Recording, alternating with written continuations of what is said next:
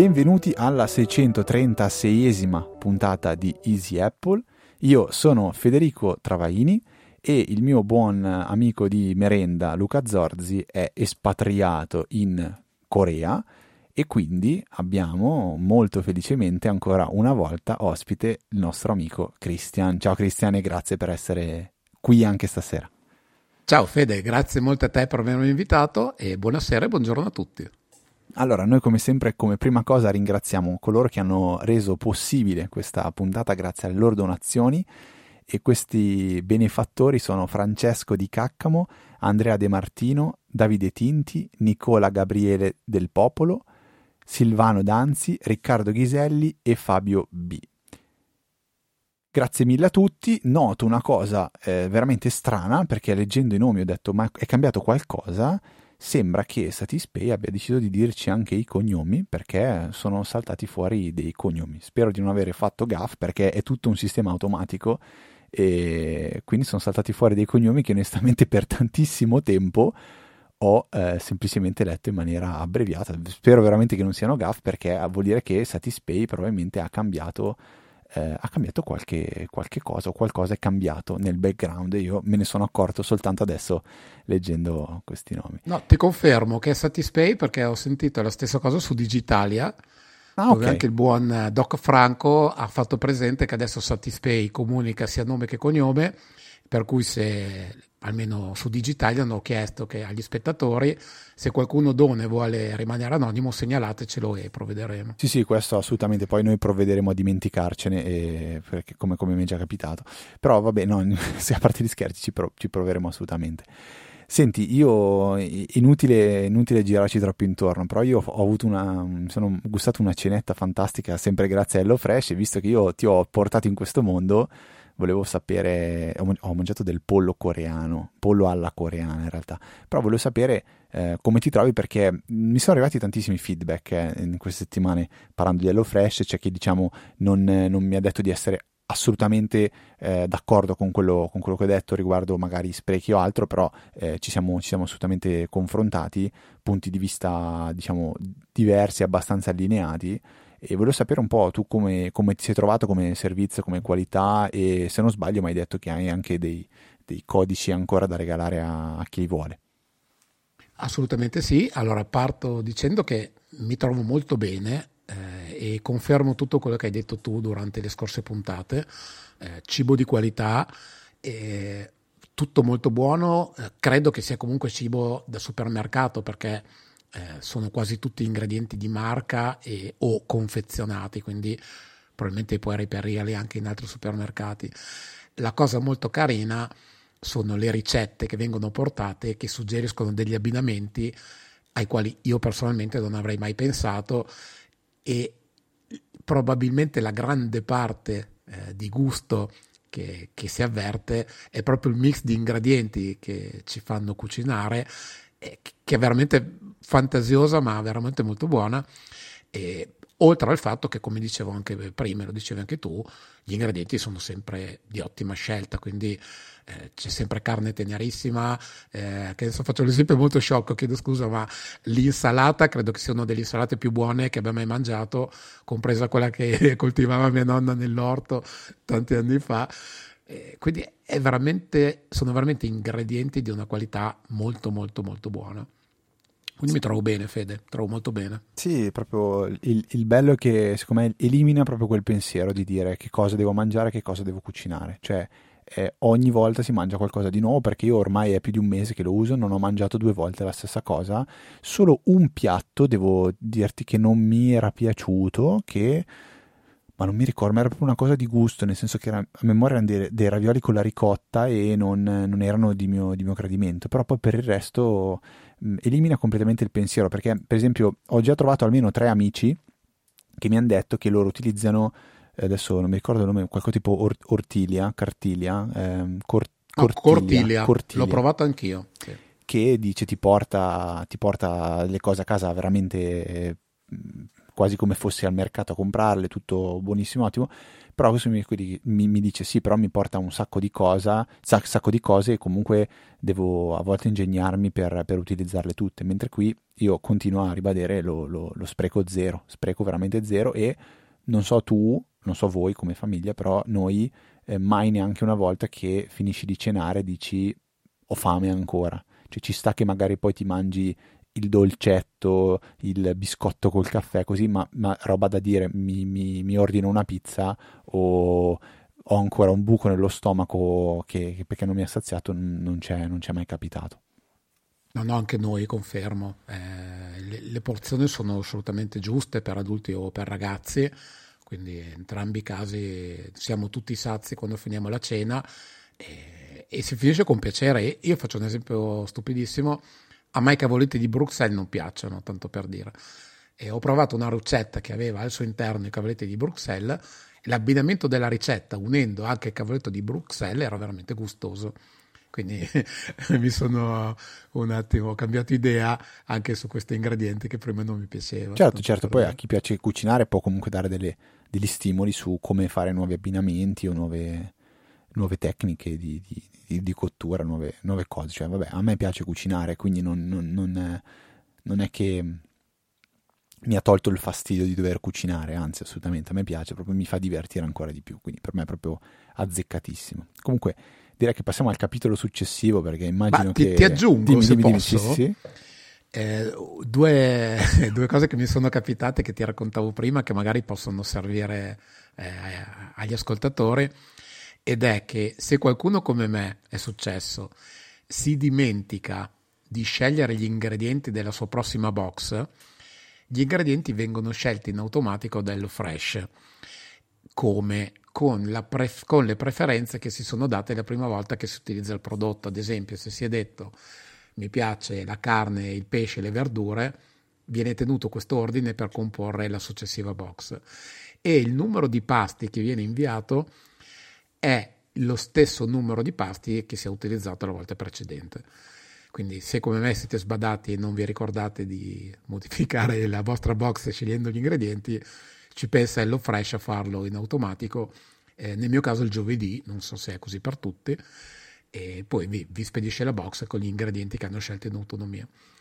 Eh, la seconda cosa che, mi, che dicevo mi è capitata, ho avuto un problemino con un ordine che non mi è stato consegnato nel giorno desiderato, ho fatto presente eh, al servizio cliente questa cosa e posso dire che il servizio cliente è stato gentilissimo, eh, ha risposto immediatamente scusandosi per l'accaduto, dandomi un credito per questo di servizio e riprogrammando la, la consegna per il giorno dopo, quindi posso dire che anche il servizio clienti è veramente molto buono. Al momento posso solo che consigliarlo. Perfetto, perfetto, guarda, ci, ci troviamo, mi, mi, ci troviamo d'accordo su tutto e mi piace e sono felice di averti eh, consigliato questa, questa, cosa che ti stia piacendo, poi magari ci aggiorniamo molto più avanti. Nel, Assolutamente. Nel frattempo abbiamo un paio di follow up, uno ormai che si trascina da tantissime puntate e arriva da um, Andrea e, parla, e, e riguarda diciamo, il discorso bonifici ancora una volta e lui però dice che è vero che alcune banche eseguono una verifica sulla coincidenza dell'intestatario del conto e relativo IBAN, ma non è una regola. Usualmente viene eseguita a campione per bonifici tradizionali. Tale imposizione, invece, arriverà con la normativa PSD3, che non so cosa sia, che è in studio da questa primavera e ci lascia anche un, um, un link eh, che vi lasciamo nelle note della puntata. Quindi diciamo che forse abbiamo un po' previsto il futuro e abbiamo già detto che verranno fatte queste verifiche e mi fa piacere perché alla fine io penso sempre, porca miseria, cioè viviamo in un mondo con ChatGPT e eh, no, un sistema non può verificare che io ho inserito correttamente il, il, l'intestatario e, il, e l'IBAN, penso che sia in grado di farlo. Poi non voglio sminuire, non voglio banalizzare, però veramente oggi ci sono delle, delle potenzialità che si riescono a ottenere con questioni informatici che cioè io, è come quello che penso sempre che eh, per, per, me una, per me utente è una banalità però è fastidiosissima ma non ho idea di che cosa ci sia dietro di così complicato cioè quando si fa un bonifico nel, nell'oggetto del bonifico non si possono mettere gli slash. Quindi spesso uno si trova d- da dover mettere il riferimento di una fattura che viene messa da un, so, un medico o qualsiasi persona che offre questo servizio, la fattura è la 15/2023 ma io nell'oggetto della, della mail de, del bonifico non posso mettere slash, quindi dovrò mettere 15-2023 e dico sembra porca miseria, ma quanto ci vuole a, a, a, fare in modo di poter usare gli slash? Poi penso che probabilmente deve cambiare un sistema che è gigantesco e quindi magari anche una banalità del genere può essere com- più complicata di quello che posso, posso, pensare, posso pensare io. Posso dirti quello che penso io, ma non ne sono sicuro, è assolutamente un parere. Secondo me, almeno dall'idea che mi sono fatto io, questi caratteri tipo gli slash sono quei caratteri speciali utilizzati dai vari database per fare delle funzioni.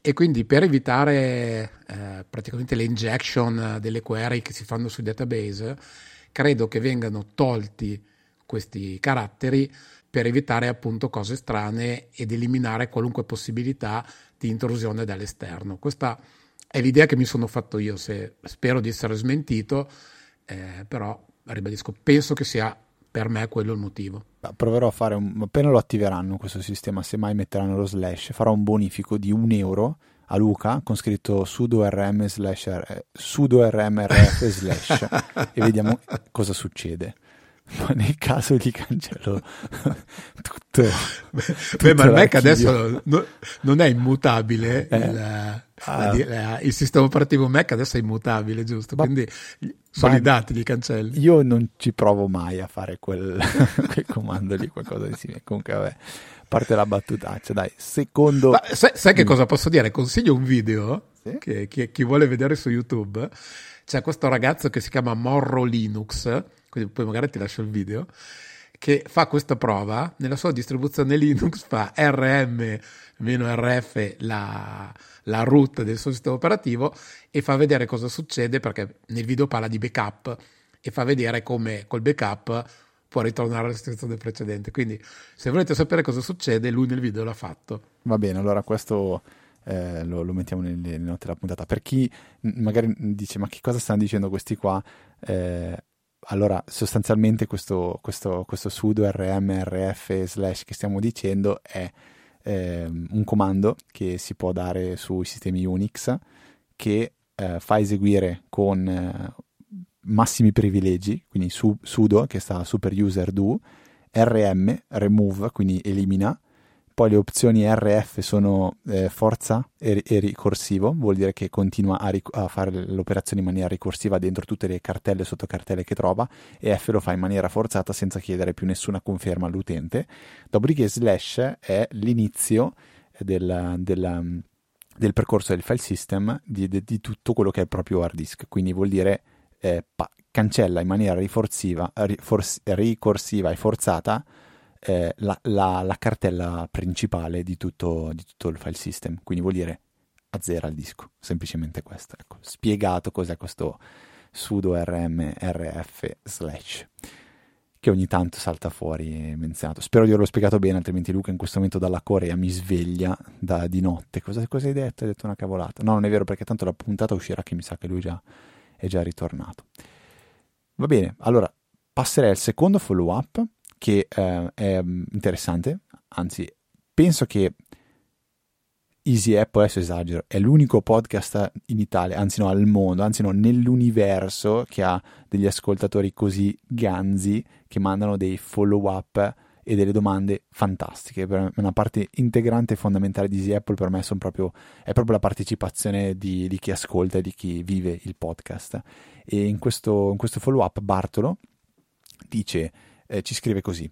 Eh, qualche tempo fa chiesi come poter fare un'automazione su base geolocalizzazione e banalmente quello che Federico vorrebbe fare oggi con la sua dolce metà prende in automatico il cancello eh, tramite gli NFC che ora dovrà re- restituire. Qua faccio un asterisco, poi alla fine commento questa parte qua. Dice, ehm, col, con l'introduzione di iOS 17 questo trigger, quindi quello della geolocalizzazione, non ha più bisogno di consensi. Sicuramente il buon team ha sentito quella puntata di Easy Apple e ha dato mandato ai suoi dipendenti di effettuare immediatamente la modifica. Posso testimoniare, dopo diverse settimane di prove, che l'automazione funziona senza nessuna conferma. Spero di aver svoltato la settimana a qualche smanettone. Allora, quindi quello che dice è che adesso è possibile creare delle automazioni tramite l'applicazione comandi o shortcut che si basano eh, sulla geolocalizzazione e non richiedono alcuna conferma. Questa è è una bella scoperta, è, è molto interessante.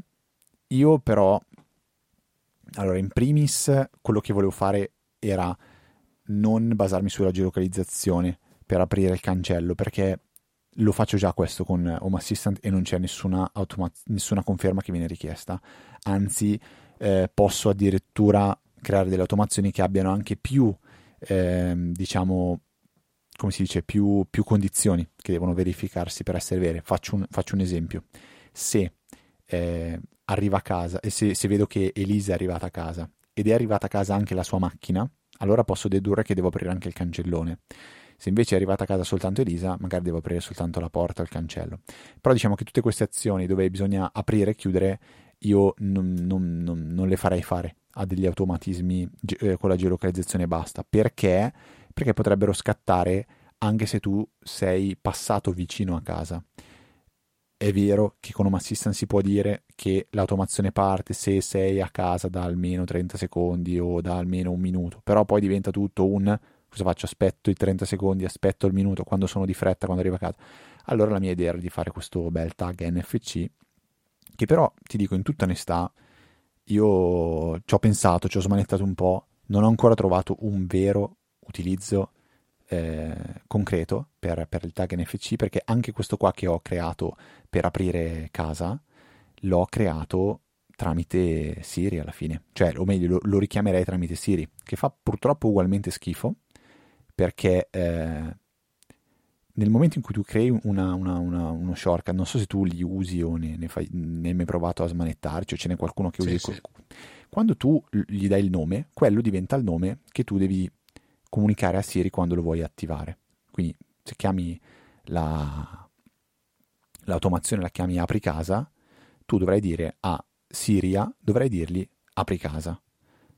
Per il problema che poi lei inizia ad andare in interferenza con eh, tutta quella parte di, di, home, eh, di, di, HomeKit, quindi dell'applicazione eh, HomeKit, quindi eh, non dell'applicazione, sì, dell'applicazione casa, quindi inizierà a, provare a risponderti no, ca- non trovo nessun dispositivo chiamato casa da aprire e allora ti inventi qualsiasi altro nome. Io ho provato a mettergli un nome molto molto molto fantasioso che spero che in molti capiscano, Luca sicuramente no, però io gli avevo messo come nome dell'automazione Alo Mora, che è per chi non lo sapesse, una magia di Harry Potter che è quella che permette di aprire le serrature. Problema che tu dici alla nostra amica Siria, gli dici Alo Mora, e lei cosa fa? Cerca su Google Alo Mora. E a me questa roba fa impazzire. Quindi, purtroppo, esperienza, eh, esperienza diciamo, di questa, di questa funzione non, non, non, non, mi è piaciuta. Non mi è piaciuta. Alla fine ho provato a mettere una cosa che mi sembra impossibile che lui si metta a cercare. Cioè, l'automazione, l'ultima versione eh, si chiama Il pollo è nel pollaio.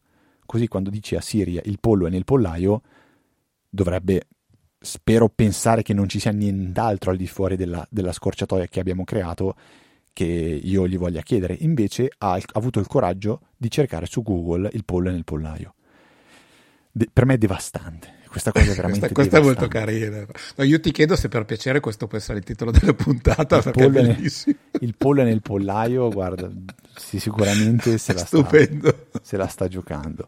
Però, eh, allora, mi fa piacere quindi che con iOS 17 eh, ci sia questa, questa possibilità di di, di, di, utilizzare la geolocalizzazione, però io invito veramente a tutti quelli che usano l'applicazione scorciatoia e fanno automazioni simili provare a, a, ad approcciare il mondo di Home Assistant perché alla fine si può installare anche senza dispositivi domotici, cioè banalmente eh, si, forse ci sono già delle cose nella vostra casa, nella vostra quotidianità che si possono integrare dentro Home Assistant e la possibilità di creare automazioni con Home Assistant è infinitamente migliore di quella che offre, a mio parere, quasi qualsiasi altra cosa, diciamo così, out of the box. Quindi, banalmente, scorciatoie.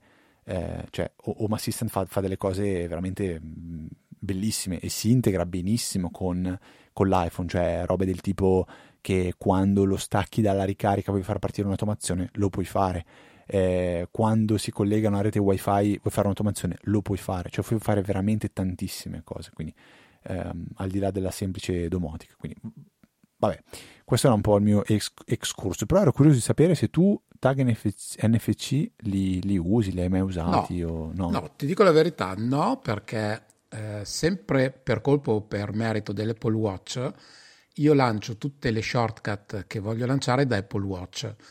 Non mi piace la voce per i motivi che hai detto tu, perché la nostra amica Siria non è tra gli assistenti più precisi, diciamo così, quando si vogliono invocare dei comandi.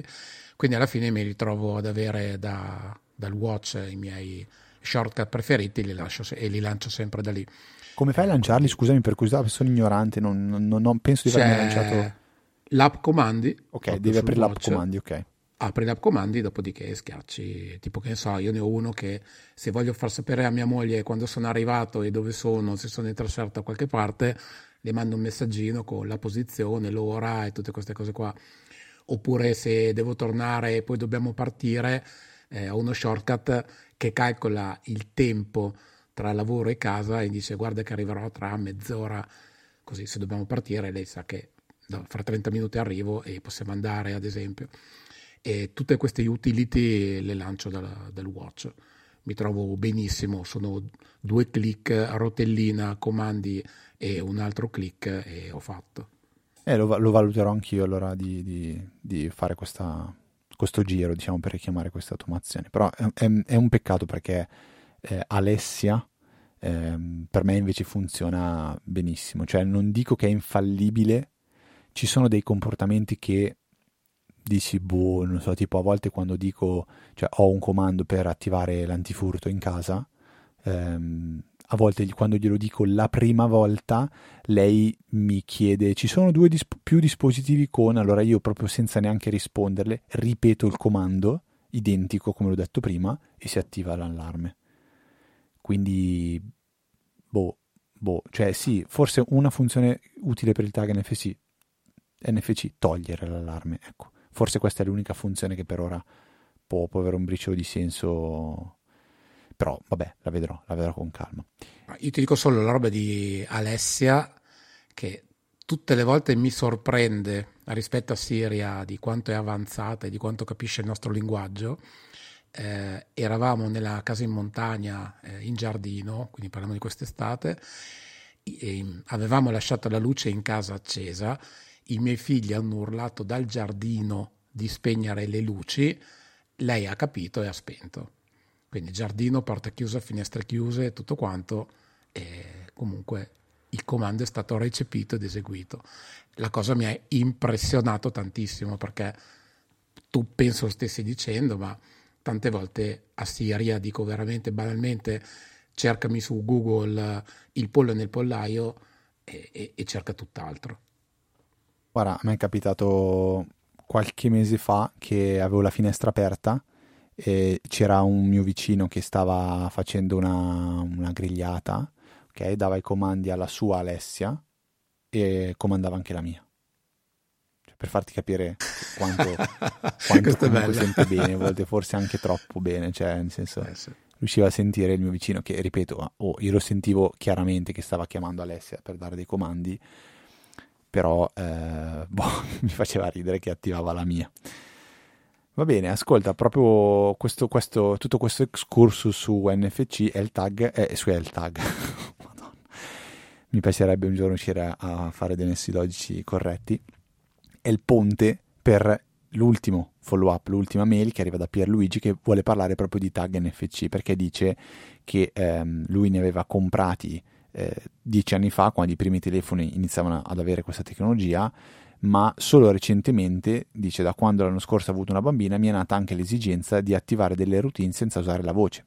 E in quei casi dove la bambina dorme e ascolta la musica tramite Alessia eh, o per comunità non voglio aprire l'app del telefono, lui utilizza questi tag. Dice in particolare ne uso uno sul bollitore elettrico per scaldare l'acqua per i secondi desiderati quando la mattina facciamo colazione lei ascolta la musica senza così che Alessia si interrompa per eseguire il comando. Oppure ne uso un altro per mettere la sera le luci soffuse, una playlist di musica rilassante, senza dover impartire ordine con un tono magari imperativo ed Alessia che rompe quella magia della bimba che sta per prendere sonno. Per semplicità uso e dice poi che usa delle routine di Alessia attivate tramite un dispositivo virtuale di trigger generato da un sito gratuito che vi lasciamo nelle note della puntata, si chiama virtualsmarthome.xyz che basta chiamare tramite HTTP, quindi immagino come webbook, come diciamo anche la scorsa puntata.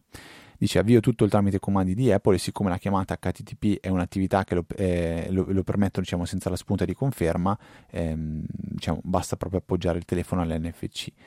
Ehm, e, la, e, la, routine viene attivata senza notifica o interazioni con l'iPhone. La, poi questa è la parte secondo me più interessante di tutto, cioè è molto interessante sapere tu, lui come lo utilizza perché lo capisco. Io eh, probabilmente userei dei pulsanti Zigbee Ikea. Per alcune cose che lui ha citato io usavo dei e uso dei pulsanti Zigbee Ikea che sono comodissimi e so che li può usare chiunque che anche se non abbia il telefono e dice, questa parte però curiosa, dice la cosa buffa è che l'iPhone è in grado di usare per questo scopo anche tutte le carte che contengono un chip NFC come codice, come codice fiscale, carte di identità elettronica o varie carte di credito, anche magari una vecchia carta scaduta, eh, quindi tutto questo senza dover scrivere nulla sul tag, ma che può rimanere vuoto. Questo è una funzione carina, quindi magari con una carta scaduta si può prendere e riutilizzare mm, come, come tag N- NFC. Eh, curioso, assolutamente curioso. Bella idea, carino, molto carino. Mm-hmm. Allora, vi lasciamo il link nella note della puntata e nel frattempo io volevo condividere con te quella che è stata la mia scoperta della settimana. Sai che ogni tanto salto fuori con la scoperta, qualche settimana fa è stata la, la clipboard di Windows e um, una, una, un ragazzo mi ha scritto su Twitter dicendo che quando è andato in ufficio a raccontare della clipboard di Windows è diventato automaticamente l'eroe dell'ufficio della giornata. E a me questo ha fatto veramente molto piacere, sono quelle cose che eh, mi danno una grandissima soddisfazione eh, che vorrei a volte mi dessero anche tanti altri miei colleghi quando dico ma porca miseria ti ho appena spiegato, ti ho fatto vedere che questa roba qua eh, ti ritrovi tutto quello che hai copiato, invece no, vedo magari qualcuno che, ah no, aspetta, l'avevo, eh, torno indietro a riprenderlo, ma cosa torni indietro a riprenderlo? Due tasti devi premere, due tasti e hai trovato quello che stavi cercando.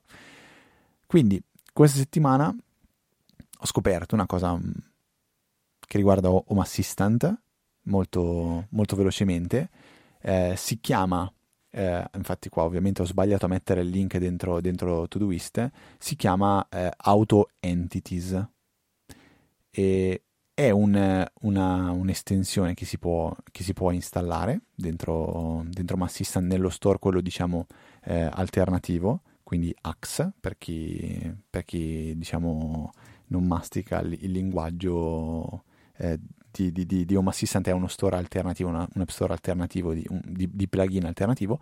Auto Entities è eh, una, una, una, parte di interfaccia grafica che si può andare a implementare, quindi quella che si chiama Lovelace, è una card che permette di creare delle, delle, delle card, quindi de, delle, delle, parti di interfaccia con cui poter interagire, che si basano su dei, um, dei pattern, quindi delle, delle regole. Eh, quindi per esempio gli si può dire fammi vedere tutte le entità che rispecchiano queste regole, cioè fammi vedere tutte le entità che riguardano una temperatura. Quindi dentro la carta si specifica con eh, i, i suoi parametri che vuoi vedere tutte le temperature e magari vuoi dire fammi vedere tutte le temperature all'interno della casa. E in automatico vengono fatte vedere eh, tutte, tutte le, le, le, le, entità che rispecchiano queste, queste, regole. Io l'ho trovata perché eh, mi, mi, diciamo, una cosa che ogni tanto mi turba è il fatto che eh, nella rete Zigbee ogni tanto qualche dispositivo scompare per, per, qualche problema. E allora volevo trovare il modo per creare in automatico una lista di tutti i dispositivi che erano in quel momento non, non, ehm, non disponibili perché non c'era più la comunicazione tra Home Assistant e il dispositivo. E con, questo, con questa card si può fare con veramente 5 righe di, di, di parametri e gli dice fammi vedere tutte le dispositivi, tutte le entità che sono unavailable e lui te le fa vedere tutte. veramente una di quelle cose che per me dovrebbe essere nativa all'interno di, di Home Assistant e che eh, penso sia una delle veramente cose più, più belle che si possano, si possano configurare installare, più utili, ecco, non più belle però. Non so se tu la, la conoscevi, però facci un giro perché è molto molto molto utile.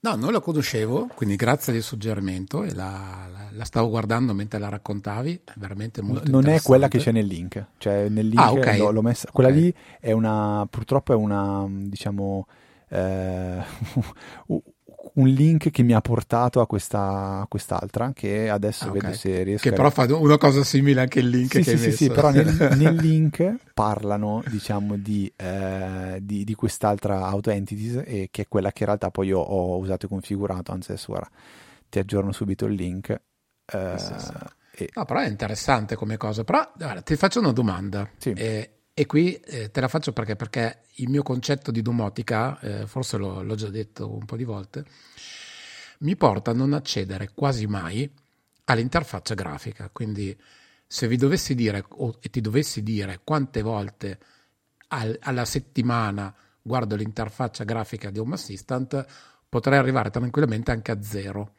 Okay. Perché?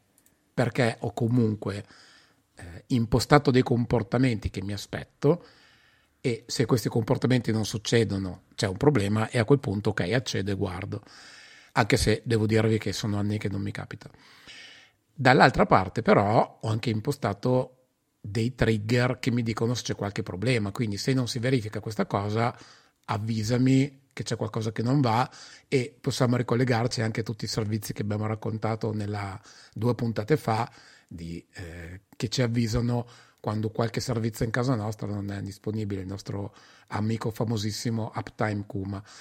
Quindi se devo dirti che io guardo l'interfaccia di Home Assistant ti direi una bugia perché sono abituato a viverla la domotica e non a guardarla. Allora, è una riflessione ehm, corretta, però io in realtà la apro abbastanza spesso perché è impostata in modo da darmi una una fotografia veloce della casa, cioè non, è, non, la uso tanto per interagire con la casa, ma un po' più per guardare, eh, per guardare ehm, il suo stato, o meglio, mi, mi, capita, mi capita di usarla per aprire magari la casa, ok? Eh, ma perché non, non, vedrei alternative, a meno di, come dici tu, faccio la, la, lo shortcut e la richiamo con l'Apple Watch e ci sta assolutamente. Però tante volte mi dà un colpo, un colpo d'occhio di, di, di, di com'è lo stato della casa. E, e, comunque nel momento in cui anche a me arriva una, un allarme, una, una, un messaggio della serie guarda che non ho potuto inserire l'allarme perché hai dimenticato una finestra aperta. Allora io subito vado a vedere, magari guardo se la finestra veramente risulta aperta, poi magari do un'occhiata a una telecamera per capire se la finestra è veramente fisicamente aperta e poi eventualmente mi capita di eh, o inserire l'allarme bypassando, bypassando questo sensore oppure inserire l'allarme in una modalità diversa che non considera quella finestra, cosa che magari adesso sto facendo anche in automatico. Cioè, adesso ho creato una, una modalità d- d'allarme che se non si riesce a inserire l'allarme in automatico con tutti i vari sensori, allora lui in automatico attiva un altro tipo di allarme che utilizza solo le videocamere e utilizzando solo le videocamere è impossibile che non si possa inserire. Questo per esempio è un altro tipo di modalità.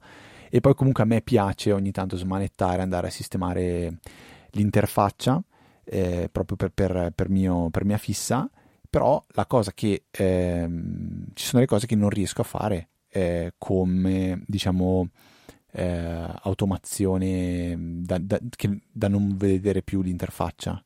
Faccio un esempio, se io ehm, ho 10 sensori Zigbee che fanno da allarme e a un certo punto uno di questi si scarica la batteria, non, io non ho modo di sapere che quel, quel dispositivo lì non è più raggiungibile.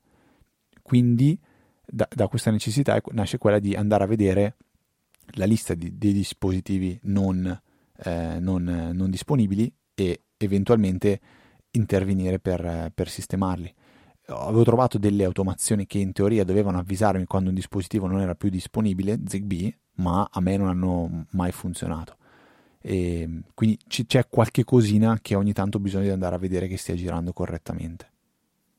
No, su questo sono d'accordo con te. E mm, io tra l'altro ti dicevo che ho anche un tablet a parete che mi rappresenta un po' eh, tutto quello che c'è acceso in casa e confermo che come te se devo accendere o spegnere qualcosa e ho il tablet, clicco il pulsante del tablet e, accendo e spengo perché è quasi come avere un pulsante fisico. Idem esattamente come te, se devo uscire do un'occhiata al volo all'antifurto per capire se eh, è tutto a posto o comunque anche a me viene segnalato su Telegram se c'è qualcosa di aperto. La parte telecamere la vedo sempre comunque anche da un assistant, quindi anche quello al bisogno posso controllarla sempre da tablet, ma è più una fruizione, de- devo dirti, probabilmente per pigrizia, che tendo a non modificare quello che per me funziona, perché sono talmente abituato ad avere il pulsante in quella posizione, la videocamera in quella posizione e l'antifurto in quella posizione che poi non, non li vado a modificare più, quindi è un utilizzo e non un guardare qualcosa giusto per guardarlo. Davvero nerd ho anche tutta la parte grafici che guarderò una volta all'anno probabilmente. Sì, ma io in realtà un po' di più, cioè mi piace eh. andare a curiosare quanto ha consumato la casa questo mese, cos'è quello, la, il dispositivo che sta consumando più di tutto, poi ogni tanto sai mi capita di aggiungere il eh, sistema di monitoraggio in più, in meno, cioè adesso di recente ho messo un sensore di temperatura anche all'esterno, cosa mi serve? assolutamente a nulla, però a me piace fare questi esperimenti, questi giochi, perché cioè, veramente banalmente anche aver imparato a usare eh, Freegate per riconoscimento degli oggetti e mh, mm, integrarlo con Home Assistant, con le notifiche, cioè adesso sono riuscito a fare in modo che eh, quando scatta l'allarme mi arriva eh, l'ultima immagine della videocamera ehm, con, diciamo, riformulo, eh, mi arriva l'immagine non che catturo nel momento in cui scatta l'allarme, ma esattamente il fotogramma che Frigate ha, uti- ha, ha analizzato e in cui ha riconosciuto una persona, per esempio, per dire che l'allarme scatta quando riconosce una persona, quindi io ricevo esattamente quel fotogramma lì, che è una cosa che prima non sapevo fare, adesso sono riuscito a farlo, sarà diversi mesi che, che funziona, quindi a me non rischia che magari scatta l'allarme, poi fa la fotografia, poi non è sincronizzato, poi c'è un po' di ritardo e quindi alla fine magari ti perdi qualcosa, invece bam, arriva direttamente. C'è tutta questa cosa, questa cosa qua che poi ho imparato, ma magari un domani mi torna utile anche per fare altri progetti da qualche altra parte, magari a livello lavorativo, a livello di boh, qualsiasi altro tipo. E, ehm, e, quindi a me piace proprio smanettare. Finché, finché ho questa passione, ogni tanto smanetto anche con l'interfaccia grafica, che penso che poi sia uno dei punti deboli di Home Assistant perché mm. è un po', un po difficile da, da, da, da, organizzare correttamente, anche se con qualche trucchetto si riesce a, ehm, a migliorarla parecchio. Eh. Cioè, ci ho lavorato un po' e adesso sono abbastanza soddisfatto con un sacco di eh, di template che si accendono, compaiono, elementi grafici che non esistono finché non servono, quindi proprio non esiste un pezzo di grafica, ma compare solo se, che sono robe eh, carine, belle, utili, e poi adesso che c'è anche ChatGPT ehm, si riescono a fare anche molto più semplicemente, scrivere il codice in un secondo, tipo, ti, racconto, ti racconto questa che, che diceva Luca, allora, tu non so se sai cos'è, io non lo sapevo fino a qualche mese fa, l'indice TOM. Ti dice niente, eh, indice ma TOM. Ma il nome del file, cioè io conosco i file. No, no, no, no, no, è una cosa proprio, diciamo, scientifica. No, no, no. Cioè, l'indice TOM è un indice che ti permette di eh, calcolare con una formuletta qual è la, la, in base alla temperatura e l'umidità di un ambiente eh, qual è lo stato di benessere della popolazione. È una cosa basata su una statistica, cioè c'è una formula in cui tu inserisci dentro eh, temperatura e umidità e lui ti restituisce fuori questo indice che è l'indice TOM. Okay?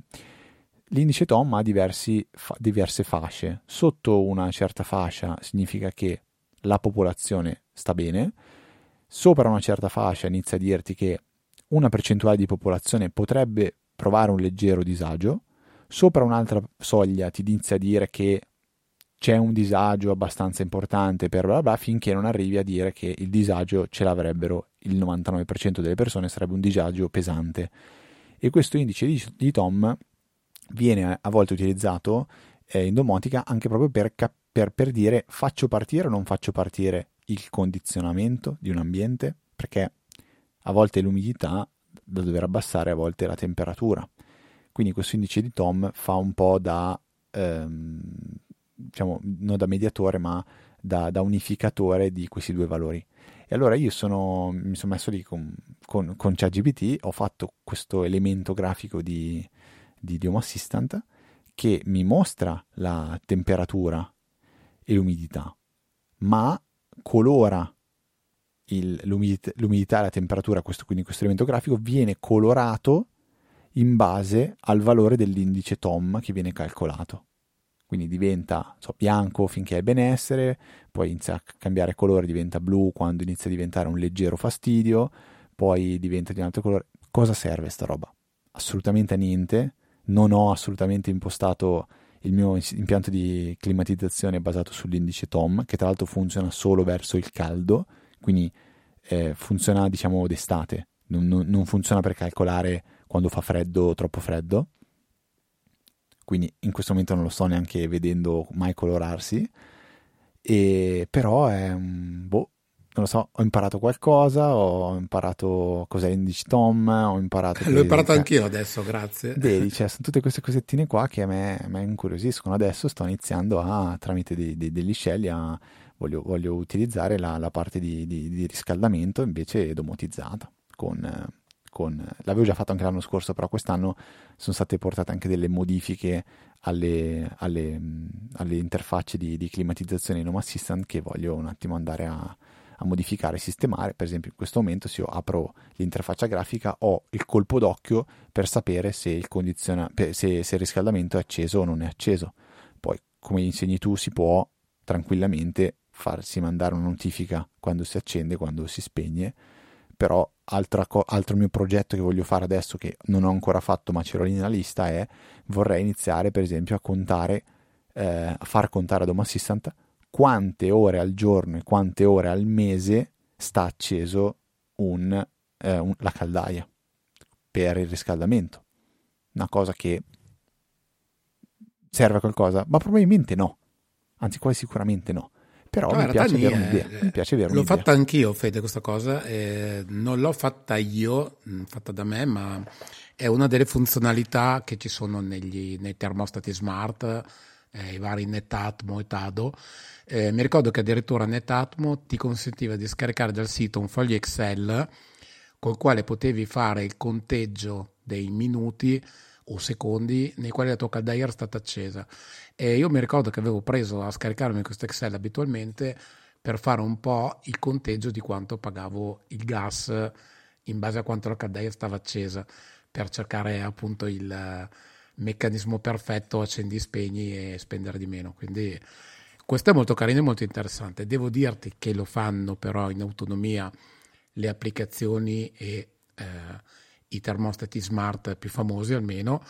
Idem il fatto della, della funzione benessere, tipo Tado ti dice guarda che eh, la tua stanza è troppo umida, è troppo calda, è troppo fredda, quindi probabilmente ragiona come dici tu sull'indice di Tom che io non conoscevo, eh, però ti dà già questo meccanismo, ti dà già la notifica del riscaldamento va o non va, eh, ti dice quante volte è stato acceso, ti fa vedere anche la soglia d'umidità di casa tua, quindi tutte queste cose ci sono, però è effettivamente carino farsele anche da soli. Eh, cioè vuoi mettere la figata che quell'automazione eh cioè, ti scrive quello che hai voluto te con quello che vuoi tu, che cioè, anche, anche questa cosa di scaricarti l'Excel con Home Assistant puoi tramite l'integrazione di Google Sheet scrivere tu in, in automatico su un Google Sheet quando si accende il, condiz- quando si accende il, um, il termostato eh, una, una, una, un record in quel file di, di, Google Sheet e puoi scriverci quello che vuoi, quello che ti interessa, che ore erano, che umidità c'era, che temperatura c'era, ehm, quanti gradi c'erano, quanto l'ha acceso, a che temperatura era qualsiasi altra cosa, cioè che, quanto caldo freddo faceva fuori. Ti fai tutto il database che vuoi te E alla fine sì, dai, diciamo, stiamo, stiamo dicendo che ehm, l'obiettivo alla fine è lo stesso, cioè quello di avere questi dati che poi, ripeto, non sto dicendo wow, non potevo vivere prima senza queste cose qua.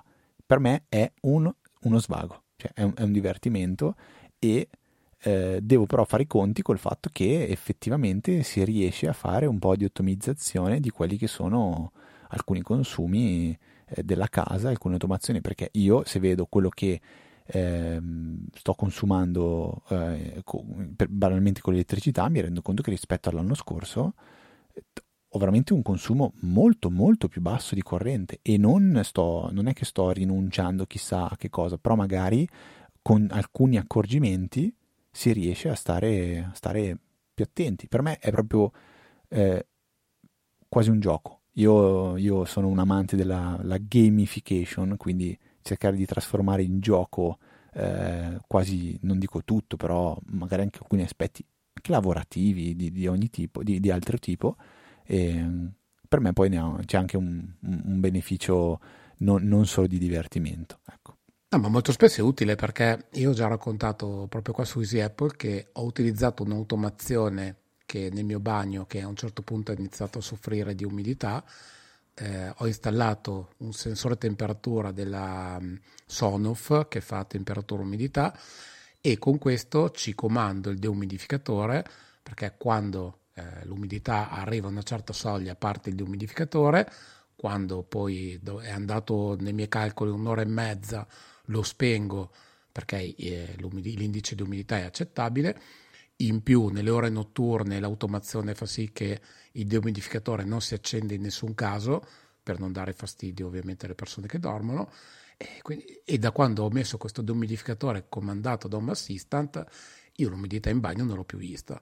E prima ci avevo fatto di tutto, chiamato anche professionisti a riverniciare, a fare trattamenti specifici senza ottenere nulla.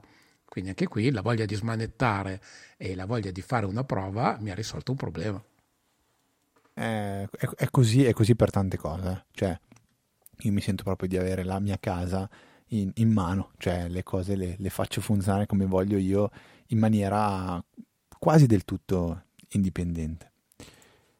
Va bene, eh, chiudiamo la domotica. In realtà la puntata dov- potrebbe finire qui, però io ho, esatto. ho una, una, lista di, di, di cose che eh, no, non vorrei rimandare perché eh, non ce ne vogliono gli ascoltatori, tanto è un podcast, si può mettere in pausa, si può passare la puntata successiva se non ha, non ha piacere di, di, stare con noi per, per, per, più a lungo. Poi promettiamo che da, da, dalla prossima puntata in poi che capiterà che registriamo ci impegneremo a restare nei 40-45 minuti di, di Easy Apple, ma oggi, oggi non, c'è, non, c'è, Luca, quindi si può tirare a lungo, no scherzo dai. Allora, eh, già la scorsa puntata avremmo voluto parlare delle applicazioni che ci portiamo in vacanza, che secondo me è è interessante come argomento, mi, mi, incuriosisce, mi incuriosisce parecchio.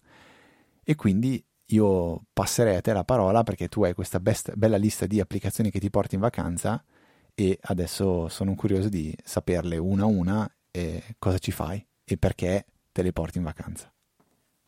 Guarda, volentieri, soprattutto perché faccio questa premessa. Eh, da qualche anno, quando vado in vacanza, non mi porto più il mio PC portatile eh, cosa che prima solevo fare, quindi andavo via, mi portavo sempre il mio PC portatile per intervenire o per fare qualunque lavoretto di ogni tipo.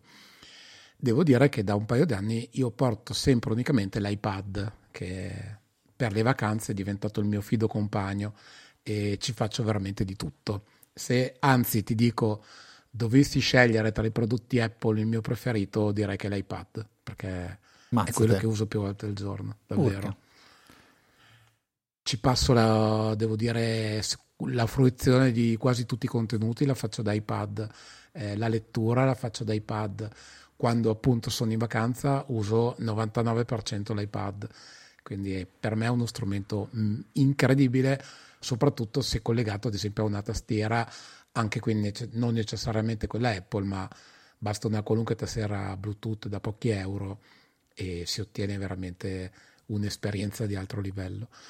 E quando vado in vacanza, quindi io mi porto il mio bellissimo iPad, mi porto la tastiera eh, Bluetooth Logitech da pochi euro che ho preso su Amazon e tramite una serie di applicazioni io in vacanza faccio veramente tutto quello che devo fare. Ad esempio, mi collego alla mia casa, eh, alla mia casa principale tramite l'applicazione di OpenVPN, perché dicevo due puntate fa che la mia rete è chiusa e se voglio accedere alla rete di casa mia accedo solamente con la mia VPN. Quindi sono ormai un utente molto affezionato di OpenVPN, mi ci trovo molto bene, so che adesso ci sono VPN altrettanto valide e buone che consumano anche meno risorse, eh, tipo eh, Wire, eh, WireGuard, adesso spero di non sbagliare il nome. Sì, sì. Eh, però io sono un affezionato di OpenVPN e rimango con questa, quindi quando sono fuori casa la utilizzo con costanza perché mi permette di essere sempre in casa mia. Eh, la seconda applicazione che uso tanto, e la uso davvero tanto, e qui chiedo scusa Fede a te e agli ascoltatori se ritorno un pezzettino in ambito domotico, ma è l'applicazione di SmartThings, perché ho già detto più volte che è vero che utilizzo Home Assistant, ma eh, sia a casa mia sia nella mia casa in montagna io utilizzo SmartThings veramente con, con felicità, mi trovo molto bene, tanto vero che la domotica della mia casa in montagna è fatta unicamente con SmartThings, quindi ho solo accessori Zigbee o Z-Wave e sono contentissimo di SmartThings che ha un'applicazione per cellulare, quindi per iPhone, per iPad molto bella eh, che continuano a tenere aggiornata, consente di vedere eh, con un bel colpo d'occhio i dispositivi preferiti o tutti gli altri dispositivi, fare automazioni con semplicità, eh, collegare servizi esterni, quindi la uso tanto perché controllo sia la domotica della mia casa in montagna, ad esempio, che comunque tutta la mia parte Zigbee Z-Wave che si appoggia poi di conseguenza anche a un assistant, ma è comandata da SmartThings. E tipo il problema che tu dicevi prima delle batterie, eh, io ho la facilitazione che è SmartThings a dirmi quando c'è qualcosa di scarico, così io posso intervenire prontamente e sostituire le batterie. Quindi questa è un'applicazione che uso veramente molto molto spesso. L'altra applicazione che utilizzo quando sono fuori casa, comunque ogni tanto, è quella di Home Assistant, per dare un occhio che comunque tutto funzioni correttamente, perché è vero che ci sono le automazioni, ma quando sei fuori casa, secondo me è buona norma ogni tanto dare un bel colpo d'occhio. E l'applicazione Chrome Assistant soprattutto su iPhone funziona molto molto bene. Ha un, un'integrazione perfetta con le notifiche di iPhone. Dicevamo in prepuntata che puoi far fare tutti i tipi di suono al tuo iPhone anche quelli più forti interrompere il non disturbare se necessaria ad esempio la notifica dell'antifurto eh, è veramente una modalità di, di notifica molto buona e quindi la consiglio assolutamente. Un'altra cosa invece molto carina, eh, per la quale insieme a Maurizio Natale ho scritto un articolo anche su Saggiamente, eh, riguarda le mie telecamere che sono delle telecamere, eh, si direbbe EasyWiz, eh, si scrive però EasyWiz. Eh, sono telecamere di questo produttore Hikvision, che è tipo uno dei più grandi produttori al mondo di videocamere, che ha deciso di ribrandizzare il marchio per la parte consumer e non aziende e l'ha chiamata appunto EasyVis. Eh, queste telecamere sono veramente molto buone, io le utilizzo con Home Assistant eh, con piacere, ma soprattutto quando sono fuori casa ho una regola del firewall che mi abilita anche la possibilità di vedere le videocamere dall'esterno tramite la loro applicazione. E questa applicazione funziona molto bene perché ha la rilevazione dei movimenti, quella che dicevi che tu fai con Freegate, eh, ha il salvataggio su SD di tutti gli eventi, possibilità di salvare in cloud tutti i video e ultimamente c'è una cosa molto carina, sempre, tramite questa applicazione c'è la possibilità di vedere le telecamere senza essere collegate al cloud, quindi in locale. Basta nell'applicazione mettere l'indirizzo IP della telecamera, la password di, eh, crittografia dell'SD e si ha la possibilità di accedere alla telecamera, vedere i video, fare un po' tutto quello che si fa sul cloud.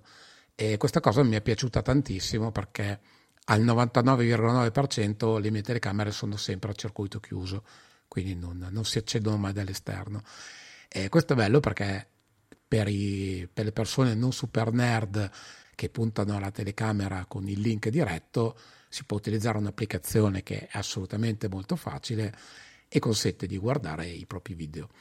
Eh, so che tu utilizzi un'altra barca di telecamere, ma io di questo sono veramente molto molto contento. Sì, io faccio uso di Reolink che boh, diciamo che van, van bene, ma tendono a chiuderle un pochettino e ho, sto, sto, sto, ragionando quando avrò tempo e voglia di fare un, un cambio di, di, rotta perché anche Luca usa le Reolink però lui non ha un, non ha un DVR io invece ce l'ho e eh, come funziona? Funziona che le videocamere sono collegate al DVR e il DVR invece è collegato alla LAN.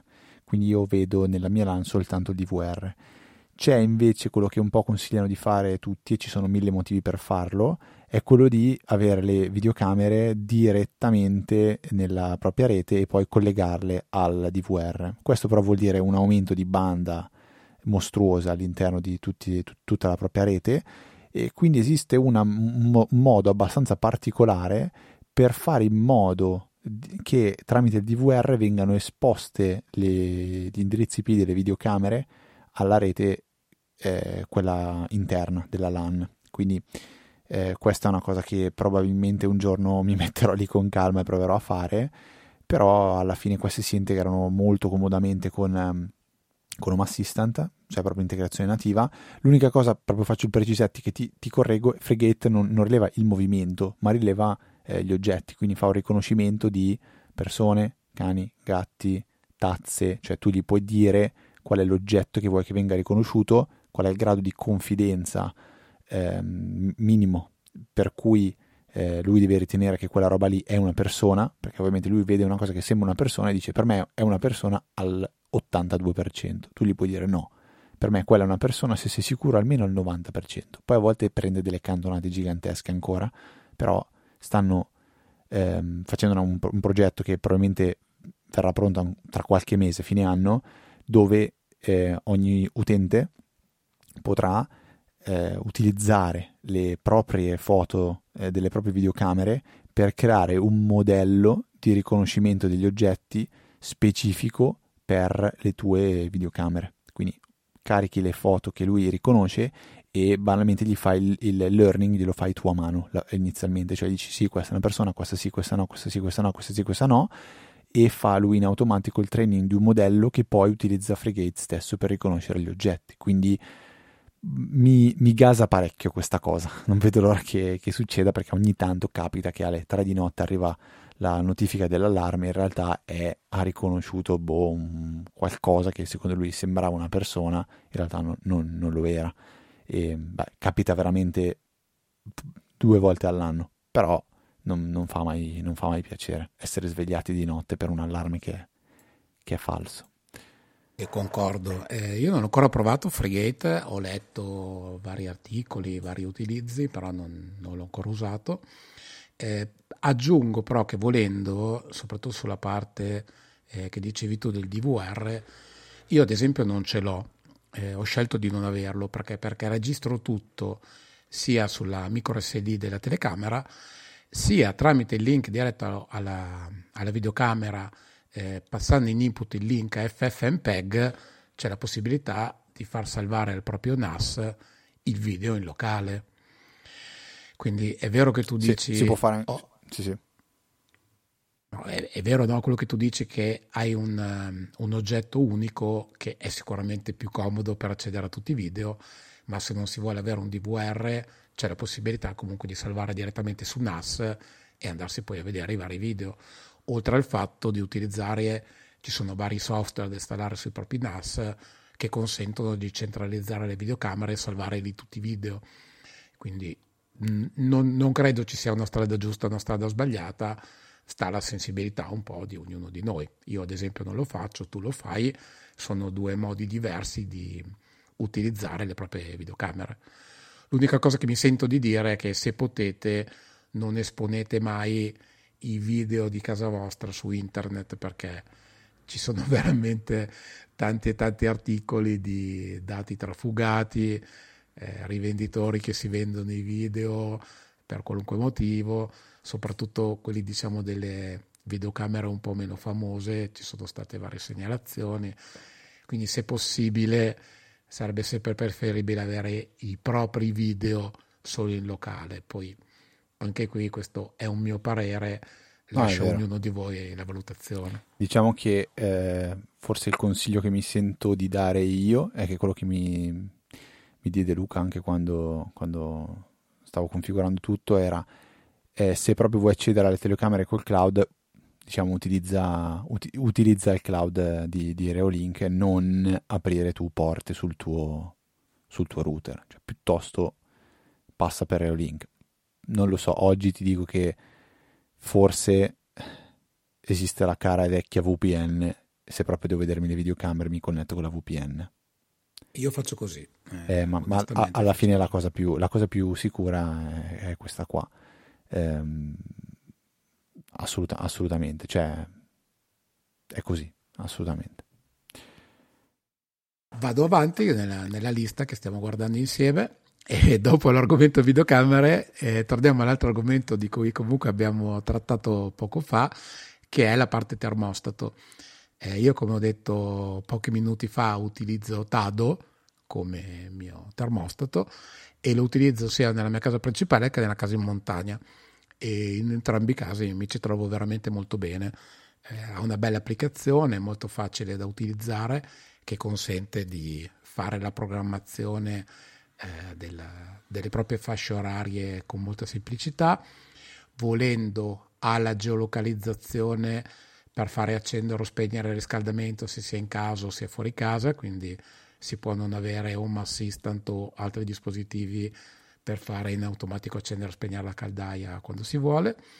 Ha la gestione che dicevo prima, che dice eh, che la casa, se la casa è troppo umida, eh, se la casa è troppo secca, quindi dice comunque qual è la temperatura corretta e, è comunque buono ad esempio per sapere se avete troppa umidità, eh, cosa che non è mai buona, eh, lui ve lo dice già in automatico.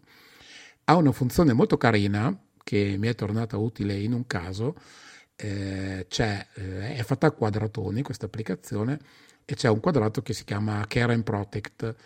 Eh, questo quadratino Care and Protect corrisponde a una funzionalità che fa praticamente un check-up alla vostra caldaia, oltre che dirvi in automatico, in questo caso però la funzione a pagamento, quanto tempo è stata accesa, quanti metri cubi di gas avete consumato, oltre che se gli date il prezzo eh, di quanto pagate il gas, vi fa lui anche il costo di quello che andrete a spendere nel mese.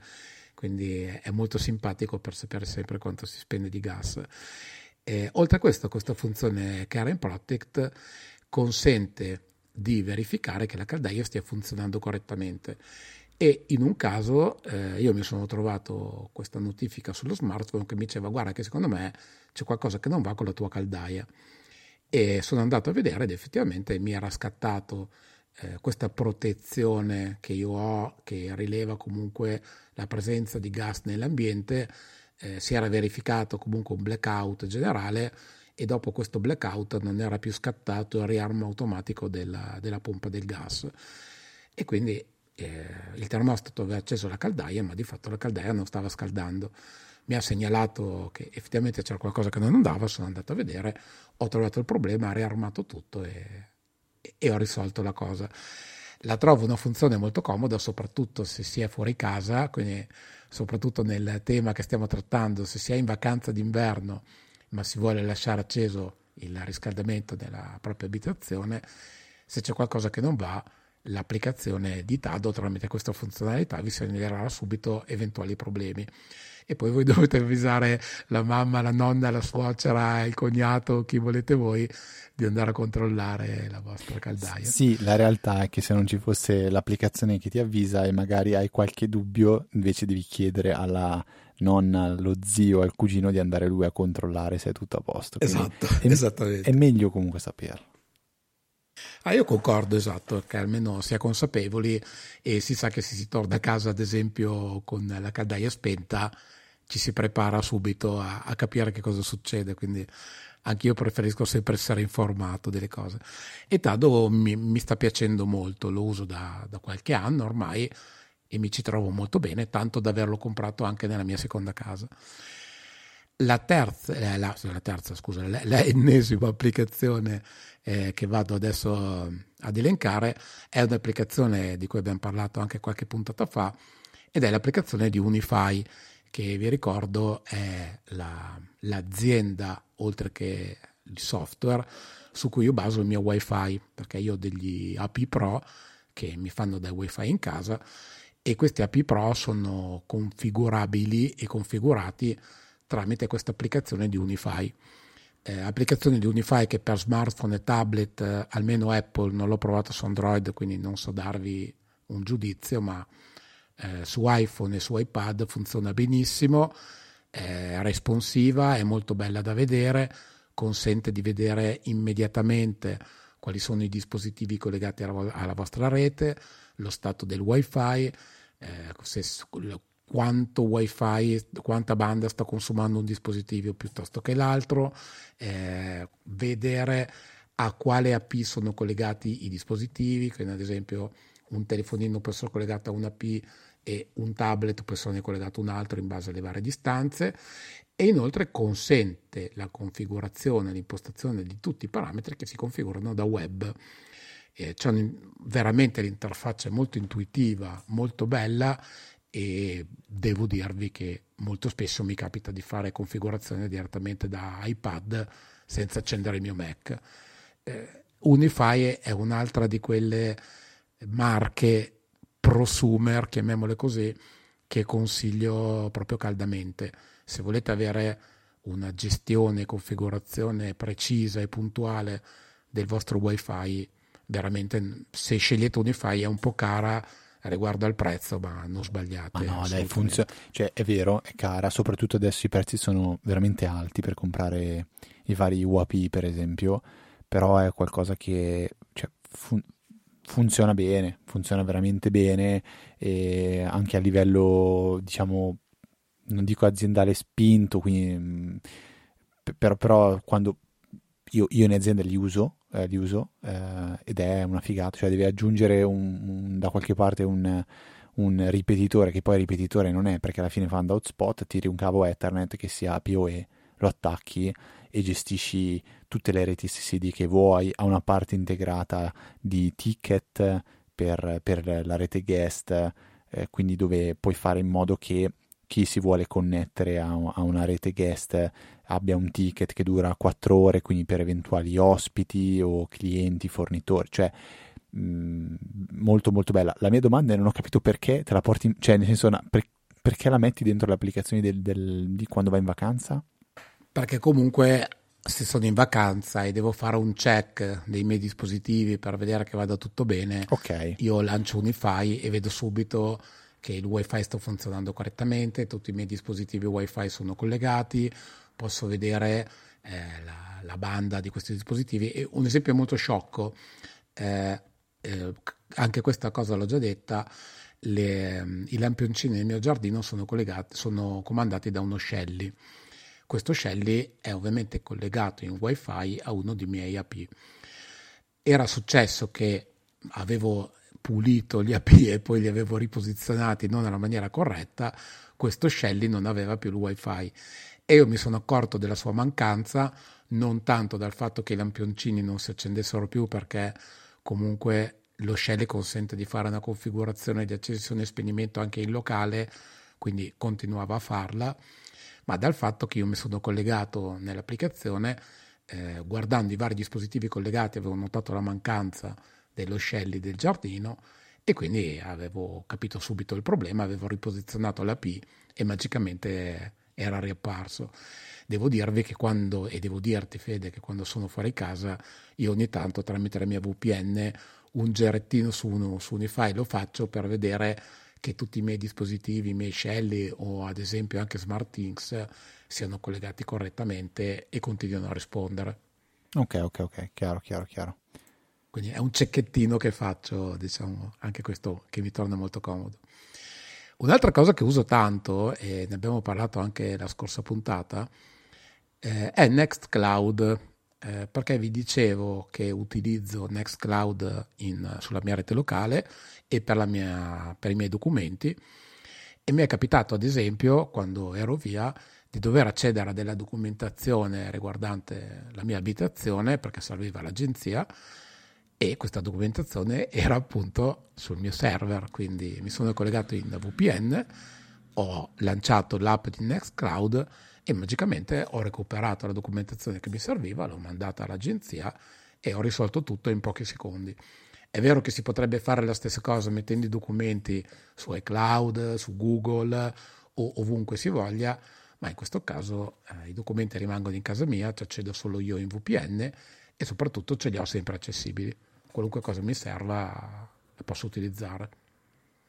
La parte documenti, secondo me, è un altro di quegli argomenti molto carino che prima o poi mi piacerebbe affrontare insieme a te per capire anche tu come gestisci tutti i tuoi documenti, cosa fai per renderli eh, condivisi, per salvarli. È complicato, complicato sì. però ti dico già che la differenza tra quello che fai tu e quello che faccio io con eh, Home Assist e Nextcloud, scusami, è che io mi affido a un'istanza di Nextcloud che è ostata su dei server non miei che pago su un servizio che si chiama Etzner mi aveva consigliato Luca 5 euro al mese per un terabyte poi tutti questi dati qua diciamo eh, mi torna comodo perché sono su un server con una velocità quindi che non è quella di casa mia. Se devo caricare file o scaricarli so che li recupero sempre.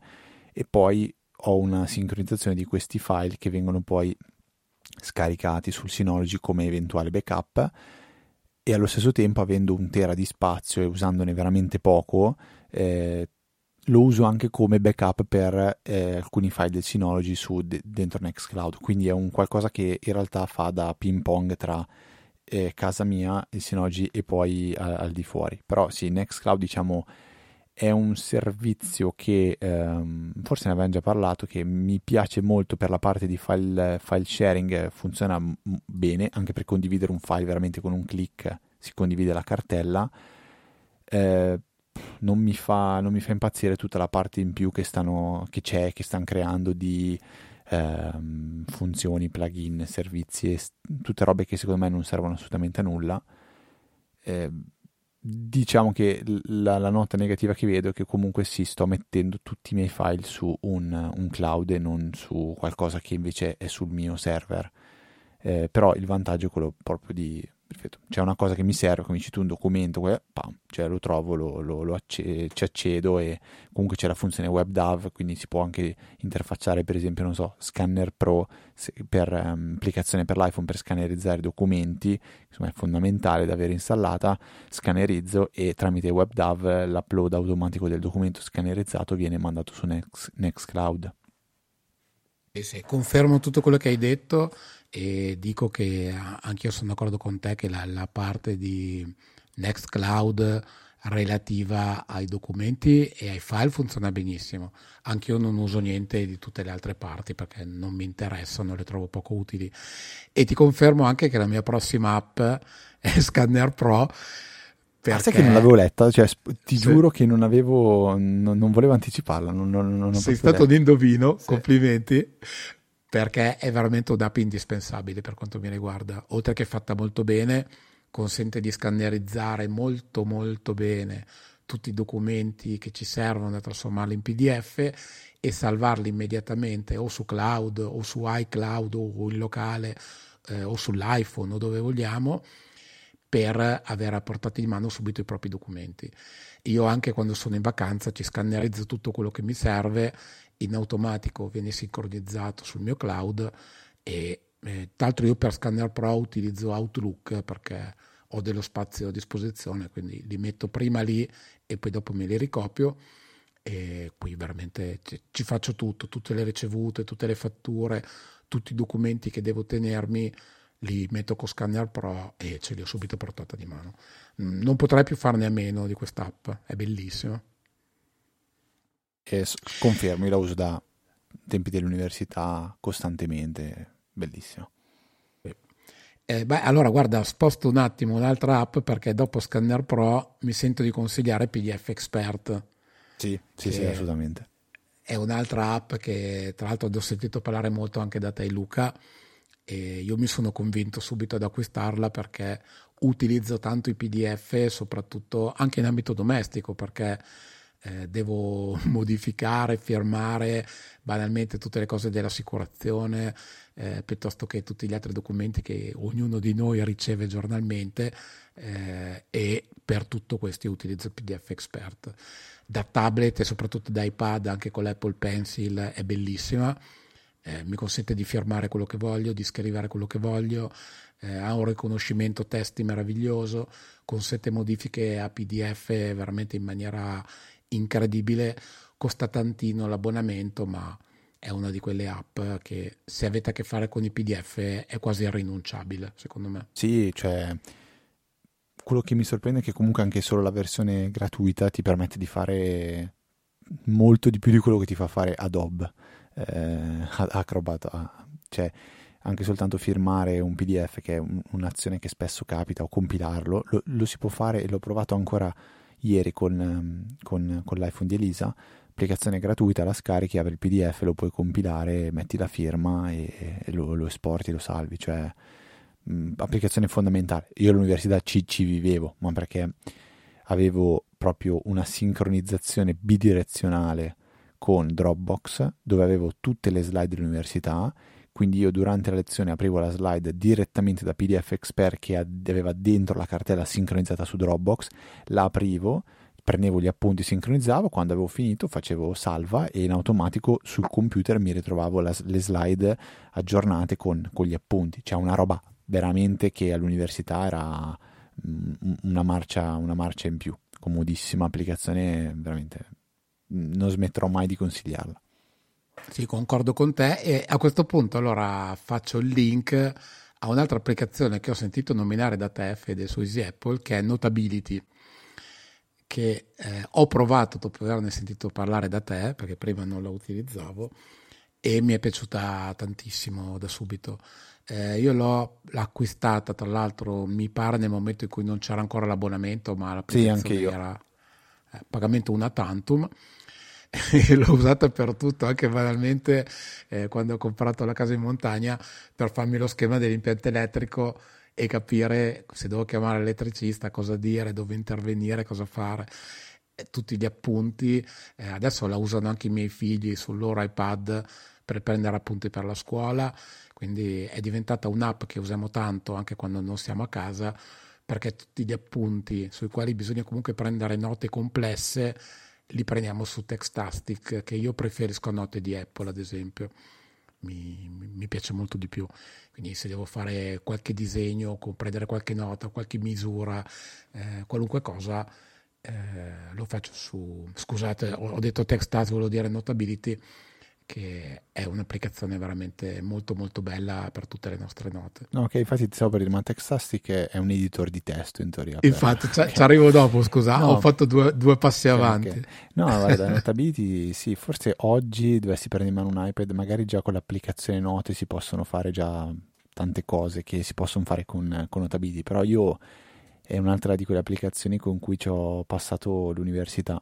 Ho un, un sacco di appunti fatti su Notability lì diciamo che tendevo a eh, partire proprio foglio bianco, scrivevo come se fosse, come se fosse un quaderno, prendevo appunti e um, molto bello soprattutto quando cioè molto bello molto comodo quando si per esempio in ingegneria ci sono delle equazioni che si stanno svolgendo molte volte l'equazione è complessa e pezzi di equazione si devono riportare eh, per magari 4, 5, 6, 7, 8 volte perché si, si, svolgono un pezzettino alla volta. Quindi io con il copia e incolla di Notability andavo, andavo molto veloce e, e, anche qui tutto in automatico ehm, sincronizzato, si creavano i PDF in automatico su Google Drive, quindi io prendevo gli appunti all'università e un istante dopo potevo aprire il computer e trovarmi il PDF degli appunti eh, pronto per, per poter... Um, per poterlo leggere, per poterlo condividere con, eh, con il resto della, della, classe, del corso. Eh, l'ho usata anch'io quando guardavo le case per prendere le misure della casa, la uso quando mi capita di compilare dei moduli magari un pochettino più complessi, quindi li apro in Notability e con la pen li, li compilo tutti a mano, mi capita di usarla molto meno adesso di quanto non facevo all'università, però è una di quelle applicazioni che per me resta un, un, un pilastro del, dell'iPad e mi, un po' mi piange il cuore per il fatto che eh, all'università non esisteva l'Apple Pencil, quindi io utilizzavo un pennino stupidissimo da boh, 10 euro, mentre con l'Apple Pencil è veramente un altro mondo, un altro mondo. Ah, confermo, l'Apple Pencil è un altro strumento incredibile. E tra l'altro adesso questa cosa che ha Notability, non so se ci hai fatto caso, ma hai la possibilità di registrare dell'audio, sempre da Notability, e intanto prendere appunti. Quando andrai a riascoltare l'audio che hai registrato, l'applicazione ti scorrerà anche gli appunti in automatico per farti vedere quali appunti hai preso in base alla porzione di testo che stai ascoltando. Sì, è, è, è pazzesca, è una funzione stupendo. che non c'era, non c'era quando io facevo l'università ed è, ed è pazzesca, però l'ho vista usare da una, una, una mia amica, che è un bel po' più piccolina, è figlia di amici, e lei quando ha fatto le superiori aveva, avevano l'iPad, non avevano i libri nelle superiori che, cui che ha frequentato lei. E mi aveva fatto vedere che l'applicazione che si usava in classe per prendere appunti era proprio Notability, mi sono illuminati gli occhi, abbiamo visto un sacco di cose e tra questa era questa funzione, cioè bellissima perché veramente all'università Luca, per esempio, si registrava tutte le, tutte le lezioni per poi riascoltarle perché quando sistemi gli appunti e a volte dici ma qua che cosa ho scritto, perché l'ho scritto, cosa stava dicendo il professore, cosa volevo scrivere, cosa volevo intendere? E riascoltare l'audio con ehm, in, in, accoppiata in tempo reale quello che avevi scritto è, è fenomenale, cioè futuristico. Sì, io spero davvero che i miei figli, quando poi saranno più avanti negli studi, la utilizzeranno perché è veramente un'applicazione stupenda e con l'accoppiata iPad e Apple Pencil veramente si ottiene uno strumento per lo studio molto molto molto valido. Quindi complimenti ai creatori di Notability. Vado avanti con le parti avevano un po' di note perché come tu sai, come abbiamo anche già detto, io sono un utilizzatore di Todoist e anche quando sono in vacanza comunque mi segno su Todoist tutte le cose che devo fare, anche banalmente se devo andare, non lo so, a comprare qualcosa, la spesa, eccetera, eh, metto le cose nella spesa in Todoist che è condiviso con mia moglie, per cui compriamo sai, quello che vogliamo e spuntiamo. Sai un uso che io ho per Todoist in vacanza che ehm, trovo molto utile? Io ho creato una lista un progetto, in realtà non è una lista, è un progetto che per me si chiama Valigia e eh, è un progetto poi fatto a Kanban in modo che ho praticamente la lista di tutte quelle cose che io mi, mi devo ricordare di portare quando vado eh, via di casa. Perché è divisa in Kanban? È divisa in Kanban perché l'ho divisa per, diciamo, tipologie di trasferte. Cioè, ho una colonna del Kanban che sono i classici vestiti, ne ho una che si chiama zaino, dove ho dentro le mie cose tech, ne ho una che si chiama trekking, ne ho una che si chiama piscina, ne ho una che si chiama estate, ne ho una che si chiama inverno, in modo che quando devo andare in vacanza io dico, vabbè, cosa sto andando a fare questo weekend? Sto andando, non so, eh, in montagna. Allora io guarderò sicuramente la, la, mia lista, vabbè, quella generale con i vestiti, poi guarderò trekking. Cosa mi devo ricordare di portare quando vado a fare trekking? Questa lista qua. Poi c'è la lista piscina, ma dove andrò nell'hotel c'è una piscina, non c'è, guardo o non guardo questa lista.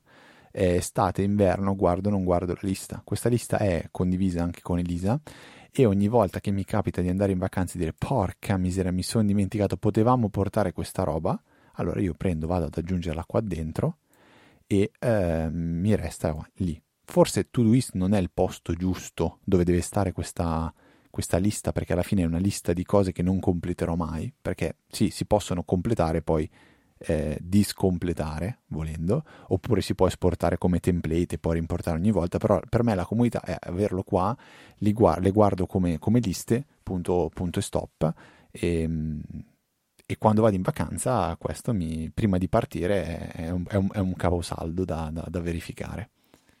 Però ti faccio una domanda a questo punto che scusami ma mi sembra d'obbligo. Sì. Ma tu per la parte valigie utilizzi il metodo di Maricondo? No. Non, no.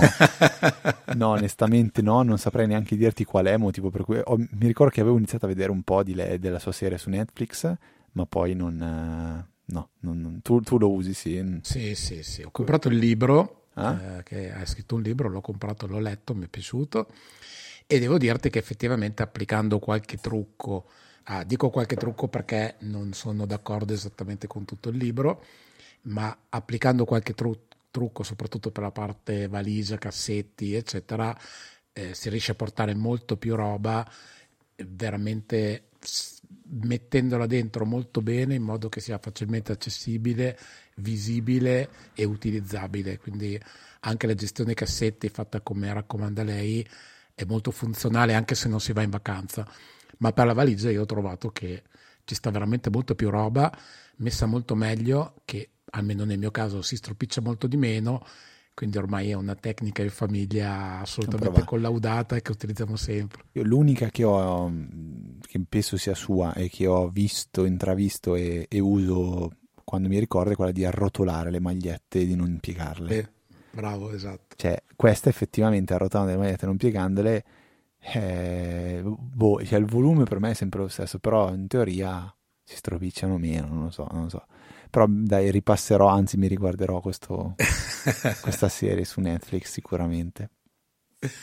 Allora andiamo avanti dopo Maricondo nella lista e dopo Todoist eh, c'è l'applicazione che ho spoilerato prima che si chiama Textastic ed è, come hai detto benissimo tu, un editor di testo che io uso quando sono fuori casa su iPad, se devo fare qualche modifica al volo alle varie configurazioni dei miei server, quindi accedo anche, che ne so, agli YAML di Home Assistant per fare qualche modifica al volo e con Textastic, scusate, mi trovo molto bene. È molto facile, molto veloce, riconosce quasi tutti i tipi di programmazione ha le possibilità di fare eh, tramite il tocco, di muoversi bene nell'applicazione, supporta tantissimi protocolli da FTP, SFTP, WebDAV, eh, oppure vi consente di connettere i vostri eh, account di Google Drive, di Dropbox eh, e tutte queste altre cose qua e, ed è veramente ottima. Se dovete fare qualche modifichina al volo eh, dei vostri file di configurazione è un'ottima applicazione più di una volta l'ho utilizzata e ne sono stato molto, molto felice. Sì, ho usato anch'io questa un po' all'università, Texastic, quando mi facevo le pippe che volevo utilizzare l'iPad a tutti i costi, quindi magari avevo MATLAB aperto sul Mac, ma il, lo script lo aprivo con l'iPad, lo modificavo, si sincronizzava con Dropbox o quel che era e poi lo, lo lo, lo eseguivo da, da, da, Mac, una roba per cui mi, Luca mi ha, mi ha, sempre guardato con l'occhio storto, però era il gusto di usare Textastic. O, c'era un'altra applicazione che usavo, non mi ricordo, Textastic me la ricordo molto bene. È molto carina, funziona bene, abbastanza semplice, però molto efficace, quindi quando sei in mobilità è veramente molto comodo. E io ci abbino un'altra applicazione di cui sono quasi innamorato, che è Prompt, che è questo terminale eh, realizzato da Panic, che in ambito comunque Mac barra Apple è una delle mie aziende preferite. E Prompt è una, un client SSH per connettersi appunto tramite questa modalità da iOS ai vostri server. Eh, funziona benissimo ovviamente come quasi tutte le applicazioni di Panic vi consente di configurare gli accessi ai vostri server salvandoli già in determinate liste per cui potete scegliere immediatamente quali server connettervi avendo prima salvato le username, le password, gli indirizzi e tutto quanto. Consente inoltre di salvarvi le chiavi SSH. Eh, qui faccio una piccola raccomandazione. Eh, l'accesso tramite chiave SSH è sempre preferibile rispetto alla password perché è assolutamente più sicuro perché se accedete tramite una chiave SSH è molto più difficile che riescano a scoprire il modo di accedere al vostro account a meno che non vi freghino la chiave. Sicuramente è molto più efficace della semplice password. e eh, Prompt si salva tutte le vostre chiavi, le sincronizza tra dispositivi.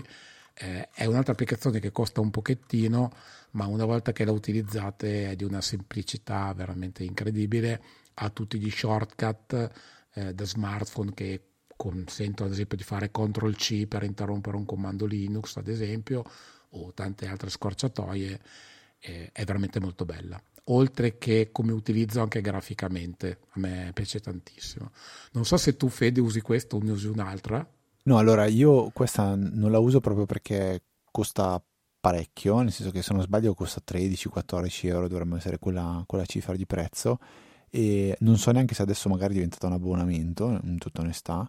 E quindi io avevo consigliato, ma non so quante centinaia di puntate fa, mi sa, un'applicazione che si chiama Termius, che è gratuita, ha degli in-app purchase, ma ehm, diciamo che per quello che la uso io in maniera molto base va, va benissimo la versione gratuita.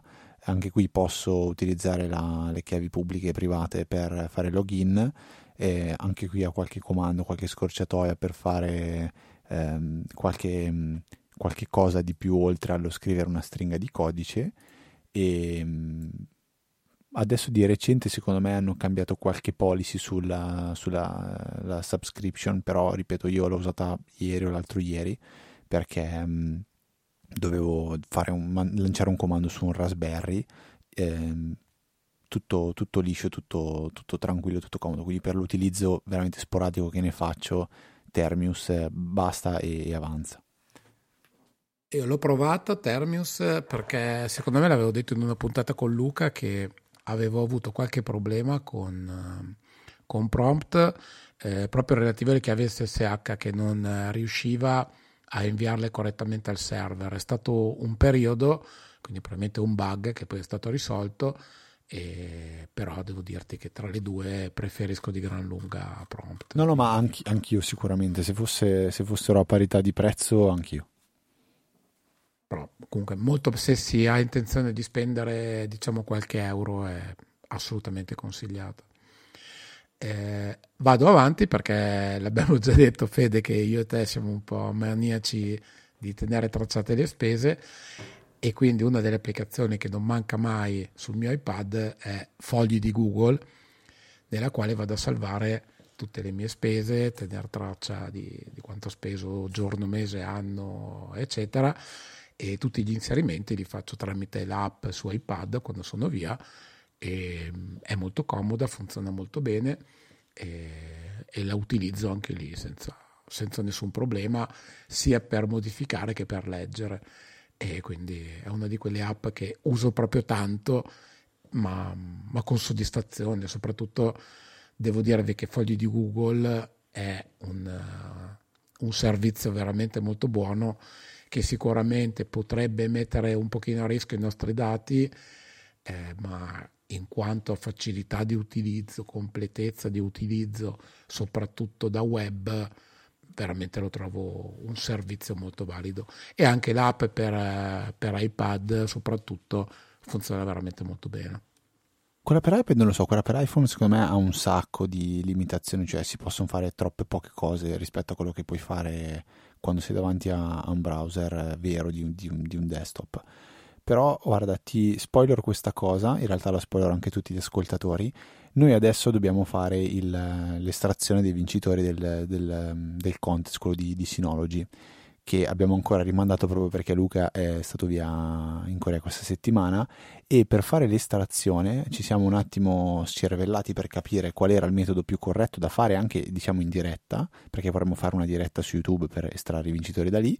Alla fine siamo riusciti a creare una cosa che poi spiegheremo quando faremo la diretta come funziona ma abbiamo creato un foglio di Google in cui noi andremo semplicemente in una cella a scrivere start ok, in una cella la, che è vuota, la popoleremo con start e in automatico verranno estratti tre vincitori in un colpo solo e non abbiamo fatto script, non abbiamo fatto robe strane con servizi esterni, è tutto dentro eh, Google Sheets. È una, una cosa mo- molto semplice, magari poi a fine puntata se vuoi ti faccio vedere eh, come, l'abbiamo, come, l'abbiamo, pensata, però noi faremo, faremo questo, cioè metteremo una lettera in una cella che è attualmente vuota e appena questa cella viene popolata con una qualsiasi stringa verranno estratti tre vincitori tra tutti i partecipanti di questo, di questo premio, diciamo, questo, come si dice, questa lotteria a premi. Ecco. E tutto, tutto dentro Google, Google, Sheets era anche un modo per, così per, per far vedere eh, che, che, che, che, cosa si può fare con, con questo servizio. Che diciamo che ho imparato ad apprezzare sempre più col tempo, riconosco la sua eh, diversità di, di, di, di, approccio con Excel, cioè Excel lo trovo utile per, molto più utile per alcune cose, Google cita altri punti di forza che, eh, che me lo fanno preferire per altri tipi di utilizzi. Ecco. Io devo dirti che se devo scegliere, allora nell'utilizzo web, a mio avviso, fogli di Google, quindi Google Spreadsheet funziona benissimo, davvero. A livello web credo che sia imbattibile.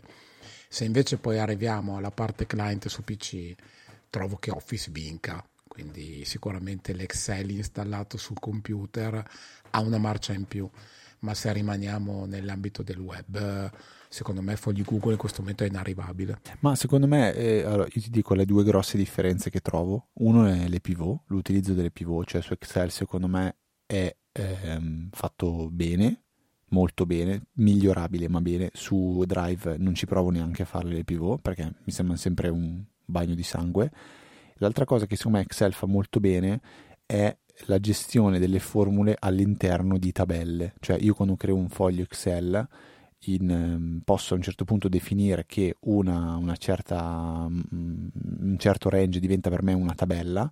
A quel punto lì ogni colonna viene, eh, ha, una, una, una referenza che diventa il nome della colonna stessa, quindi non, non mi riferisco più alla colonna A, B, C, ma mi riferisco alla colonna eh, codice, la colonna peso, la colonna valore, che sono quelle che di testata, e se creo nuove colonne basta mettere la formula nella, in una cella qualsiasi che la formula viene estesa in tutta la colonna, cosa che invece con Google Drive mi sembra molto più complicata da fare, da gestire. Quindi come tabelle Excel secondo me eccelle rispetto a Drive e mm, è lo stesso modo per le, per le pivot. Poi per quando Concordo, si parla di, della parte web, vabbè, Google Drive sicuramente ha un sacco di integrazioni, un sacco di, di funzioni, mh, mm, si fanno dei bei grafici, cioè mi, mi piace, però diciamo che Excel ha anche l'altro vantaggio che essendo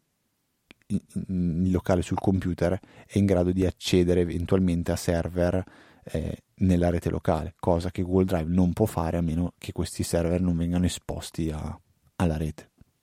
Sì, sì, sono, sono, come te un grande fan utilizzatore delle tabelle pivot e quindi confermo che se si ha a disposizione il client Excel su PC eh, da questo punto di vista è un altro mondo. Ma, ma sai che... Rima... Scusami, ho interrotto, dimmi.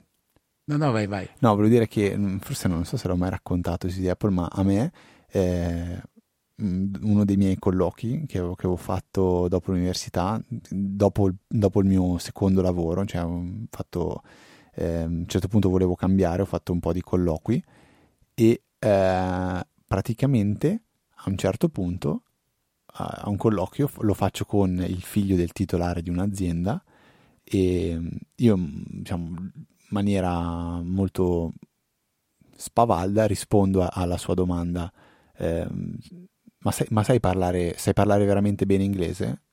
E gli faccio, guarda, sì, l'inglese mi, mi piace, lo parlo, non, non, mi sento di essere un fenomeno, non lo sono assolutamente, anzi, però è una lingua che mi piace parlare. E lui mi fa, ah, e mi dici anche che sai usare molto bene Excel? Faccio, guarda, sì, mi sento di saperlo usare molto bene. E lui allora mi fa, va bene, perfetto, adesso mi spieghi in inglese che cosa sono le pivot. E secondo me per lui era proprio la domanda della serie, adesso io ti metto in... cioè, chi è che ti sa spiegare cos'è una pivot? Perché Excel, te lo dico da eh, laureato di ingegneria meccanica al Politecnico, io non ho mai visto cos'era una pivot. Cioè, ma Excel usato pochissime volte. In più, spiegare una cosa che non conosci magari eh, in inglese diventava molto complicato. Invece lui ha beccato me che l'inglese comunque lo parlo. Eh, le pivot che me le mangio a colazione e mi ricorderò per sempre il suo sorrisetto di quando sono partito a cannone a parlargli di cosa fossero le pivot in Excel e dopo 20 secondi mi ha detto va bene, va bene, fermati, ho capito che è inutile andare avanti. è veramente stata una, una, delle, di, quelle, di, quei momenti di pura soddisfazione che ancora, se ci penso, mi, mi torna il sorriso. E complimenti, è molto carina, bella, bella, bella, molto bella. Va bene, dai, senti, abbiamo gli ultimi due punti per le, le tue due ultime applicazioni che porti in queste vacanze. Adesso riceveremo un sacco di commenti che sono vacanze veramente da nerd comunque. Eh. Sì, sì, sì, assolutamente. Confermo, ma se ormai avete imparato a conoscermi un minimo, sapete che sì, io sono molto nerd anche nel mio tempo libero.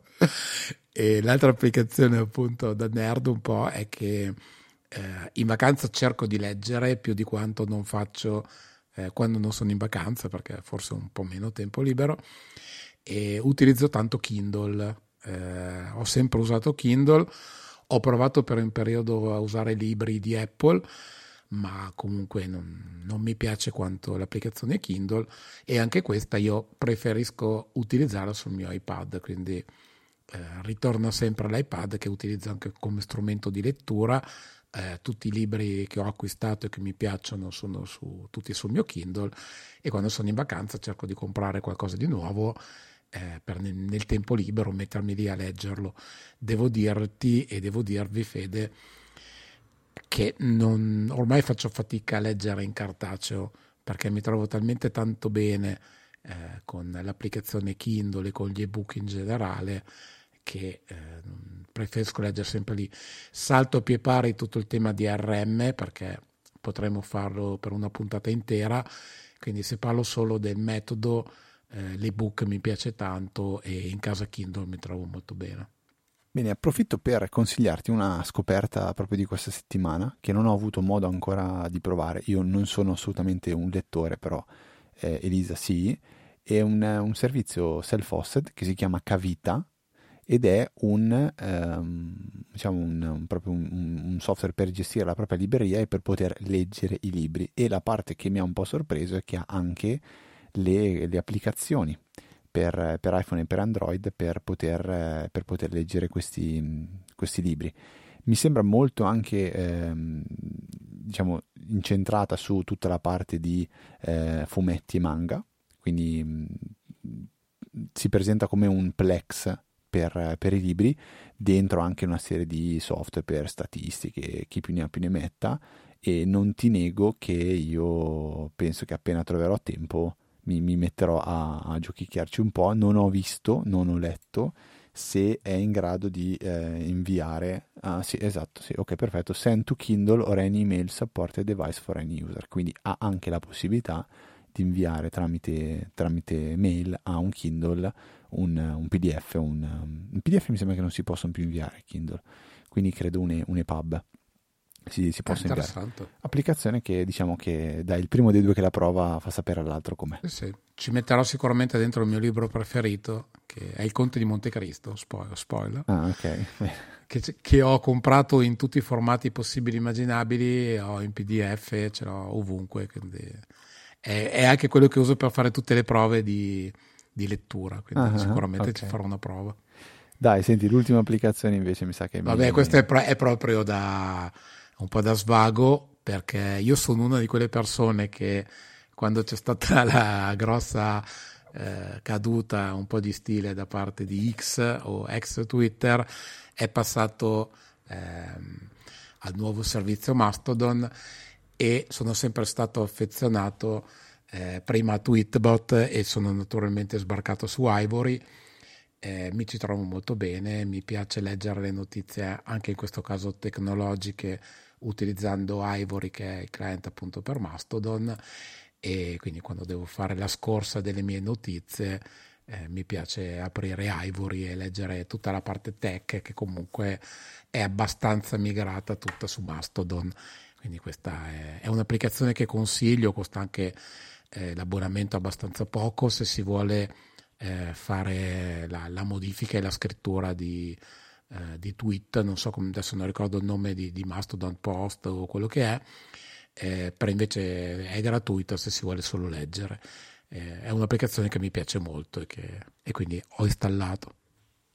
Beh, io uso pochissimo Mastodon, anzi mi sentirei di dire che non lo uso proprio e Ivory ce l'ho installata perché come dici tu, è proprio una bella, appli- è una bella applicazione, però nella versione gratuita non si può fare niente. Io eh, se, devo, se, devo, utilizzare, devo scrivere qualcosa, attualmente mi, mi capita di usare Ice Cubes, che però, ripeto, applicazione che veramente non, non, uso, un servizio non uso veramente quasi mai. Io non, non, so, quanto, non so quanto bene o male sta, stia andando a eh, Mastodon, non so. Onestamente, me, so, io allora, sento parlare sempre trovo, meno. Di tech ci trovo tanta roba, eh, tutta la parte tech che almeno seguivo io è migrata tutta su Mastodon e veramente ci sono contenuti ogni giorno.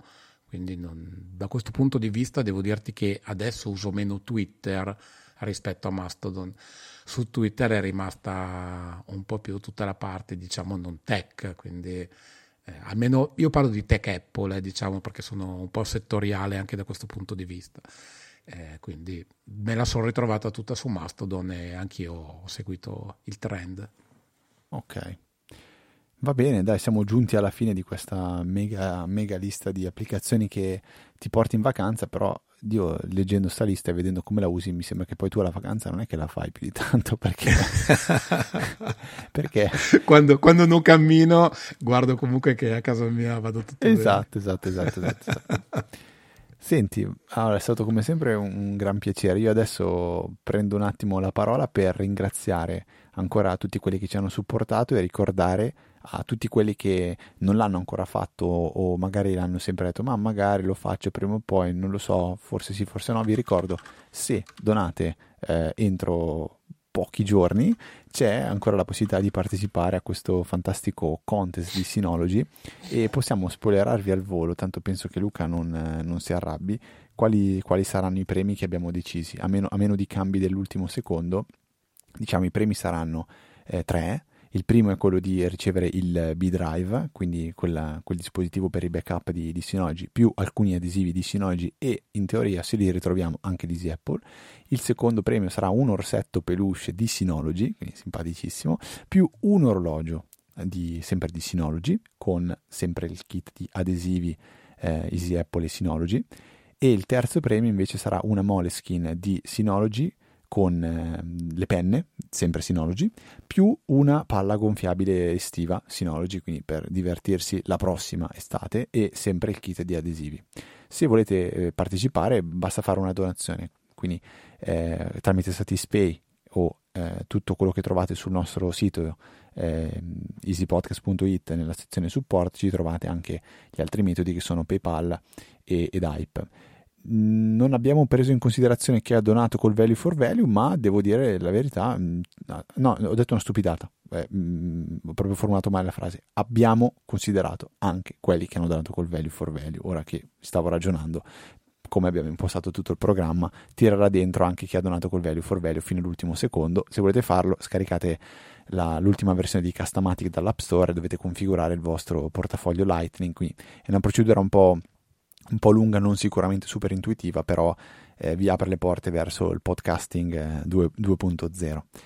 E bene, quindi questo vi ho spiegato per il sondaggio e per le donazioni. Vi ricordo che eh, ci fa anche molto piacere quando lasciate una recensione su Apple Podcast e poi noi in, eh, come, come, segno di ringraziamento la, la leggiamo eh, ad alta voce nella, nella prossima puntata. Se volete mandarci delle domande, segnalazioni, commentare quello che abbiamo detto, quello che diciamo, lo fate eh, nella maniera più tradizionale tramite mail, iscrivendo a info.easyapple.org oppure tramite la EasyChat eh, su, su Telegram, che trovate sicuramente con tantissimi link che ci sono sul nostro sito, oppure cercando direttamente EasyChat su Telegram oppure chat.easyapple.org in qualsiasi browser, vi apre direttamente, vi, vi ridireziona alla, alla, alla EasyChat eh, il buon Luca ha fatto un, un, un penso sia un, no questo sarà un semplice record di DNS non è, non è un reverse proxy stavo per dire una stupidata poi Luca si arrabbia. Le ho dette praticamente tutte, eh, mi manca da ricordarvi che ehm, ci sono i nostri account personali su Twitter, ci trovate a questo punto immagino anche su Mastodon, comunque se ci, ci cercate come Ftrava, io e S Morgagno, eh, il buon Christian, ci trovate sicuramente un po' un po' ovunque. A me non resta che dirvi che per questa 636esima puntata è tutto. Cristian, grazie mille e nel frattempo io saluto i nostri ascoltatori con il classico Un saluto da Federico. Un saluto da Christian. E noi ci sentiamo la settimana prossima, di venerdì alle ore 17, con una nuova puntata di Easy Apple, il podcast, che prima non c'era.